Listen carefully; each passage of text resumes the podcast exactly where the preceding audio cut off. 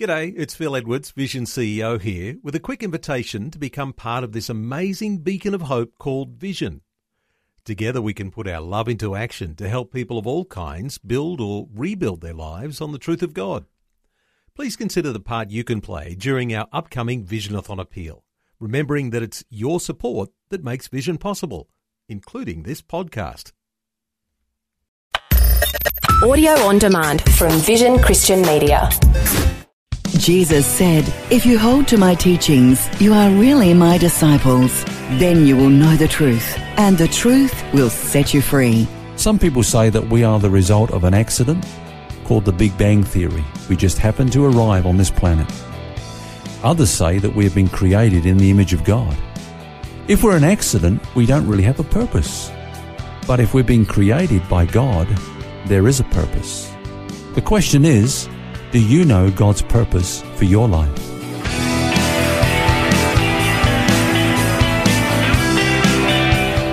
This is Set Free with Ken Legg. And you've joined us for Set Free with author and teacher Ken Legg. And hello, Phil Edwards is my name. We've been tossing around a pretty big question this week. What's the meaning and purpose in life? What's our value? All good questions and ones that have been asked for uh, many years, all through the ages.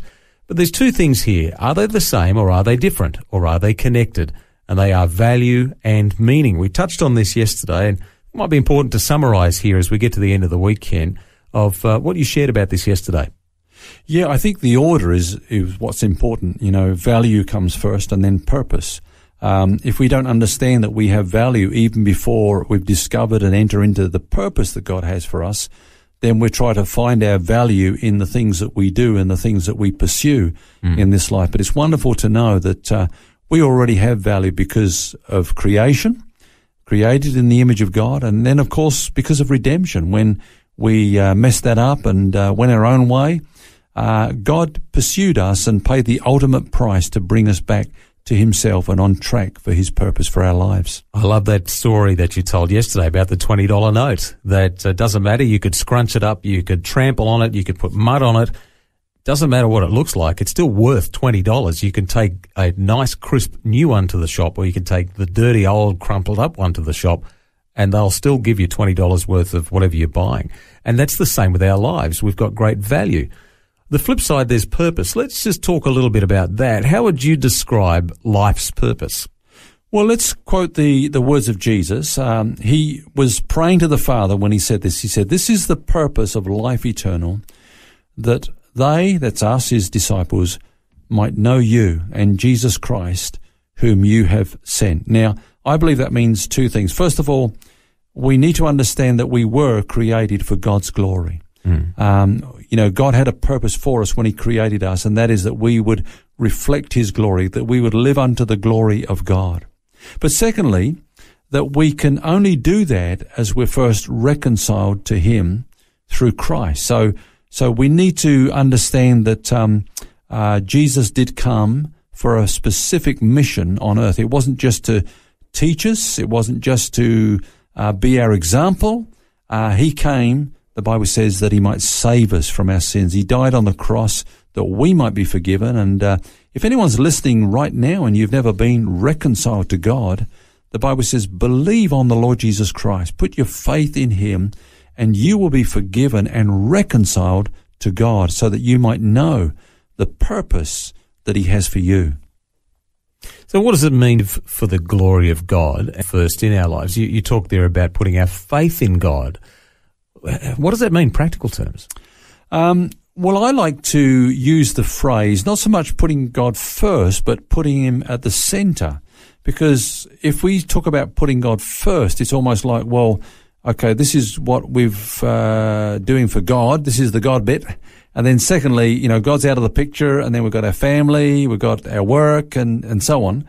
But actually God is at the center of all we do. When we live for the glory of God, uh, He is actually at the center of all that we do. There, there is a purpose in what we do and it's that He might be glorified in it. Now, of course, humanism tells us that the reason for all of our existence is that we be happy. We're at the center. Mm, the pursuit of happiness. Yeah, and, and and we, you know that sounds good. It sounds attractive, but Yeah. actually it doesn't work. We're more happy at the center because that's the way we were created. In fact, Christianity says the reason for my life is the glory of God.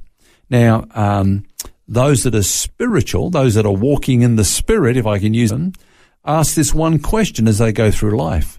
Okay, what does God get out of this? What does God get out of what I'm going to do, what I'm going to say now? Um, will God be glorified in my actions or my words? So when we place Him at the center, uh, in all things, He is glorified, and and that gives us actually significance in our lives. Mm, it makes a lot of sense.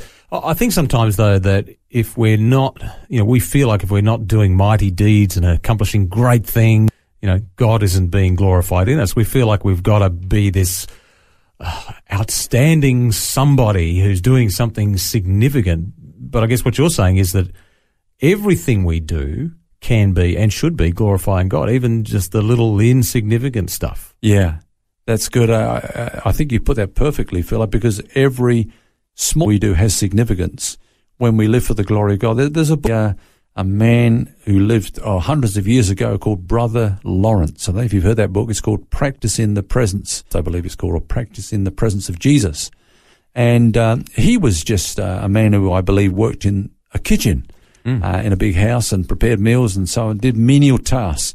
And uh, everything he did, he did for the glory of God. And, and it transformed his whole life because he could see that he wasn't actually doing this, doing it as unto the Lord. Yes. And his whole approach to it, his whole, uh, uh, his whole attitude in it was totally transformed. Now, when you think about some of the things we go through, uh, you know, you, you, you've rightly said that we can think about the glory of God in terms of doing great things in His name, you know, preaching thousands, you know, going to the uttermost parts and evangelizing and uh, uh, orphanages and all these sort of things. And all these things have their place. But we can glorify God when we're not called to go overseas, uh, when we're called to raise a family, uh, work a nine to five job and put up people. Uh, everything we do, we can do it for the glory of God. We can do it with the attitude of, well, I'm really doing this for Him, that He might be glorified in the way that I do this. And you talked about um, that you know, people often look up, look for happiness. They pursue happiness. Yeah. But it's actually when we get to this point where we are content that we can glorify God in whatever we're doing. Doesn't matter whether it's washing dishes or if it is doing something that many people would say, wow, that's a significant, great thing off in the you know, far flung places on the earth. Yeah. That's where true happiness comes from. That's where true contentment comes from. Yeah, and, and Jesus taught that. He- You know, he never taught that happiness was something to be sought in and of itself. He said that Mm-hmm. It's an outcome. happiness, yeah, is a byproduct of pursuing something else. For example, the Beatitudes, which the word uh, blessed means happy. Mm. You know, happy are the poor in spirit, uh, for theirs is the kingdom of God. Happy are those who mourn, for they shall be comforted. You know, happy are those who are, was it the peacemakers? They shall be called the sons of God, and so on. And so happiness, um, the world, you know, tries to go out there and get its kicks and have experiences and so on to, to lift them up.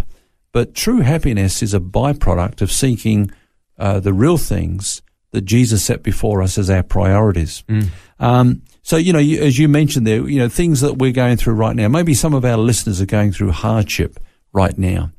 Uh, maybe some are even facing gossip and slander. You know, they're, they're the victims of uh, slander campaigns. Uh, maybe others uh, just feel that they're totally obscure. They're living to the glory of God and they're doing things in His name, but others are getting in the limelight. They're getting the recognition, recognition, I should say. Um, but you know, those situations can be totally transformed if we would just come and say, "But I'm not doing this uh, for these reasons. That I might get happiness from these results." My greatest joy is that God is glorified in my life. I was created for His glory, and my true happiness is living for the glory of God. God is fashioning us and molding us and shaping us in His image and His likeness.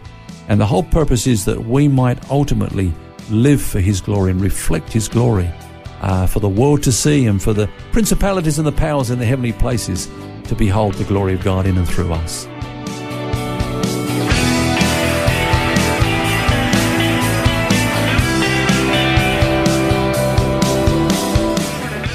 Well, that brings us to the end of our series this week. Hope you can join us next week when we start a brand new one. Until then, remember, you don't have to carry that baggage. God wants you to be set free. For books, DVDs, small group studies, and other resources from Ken Legg and details about Ken's ministry, visit the Vision Christian store at vision.org.au. That's vision.org.au. This program is a production of Vision Christian Media. To find out more about us, see vision.org.au.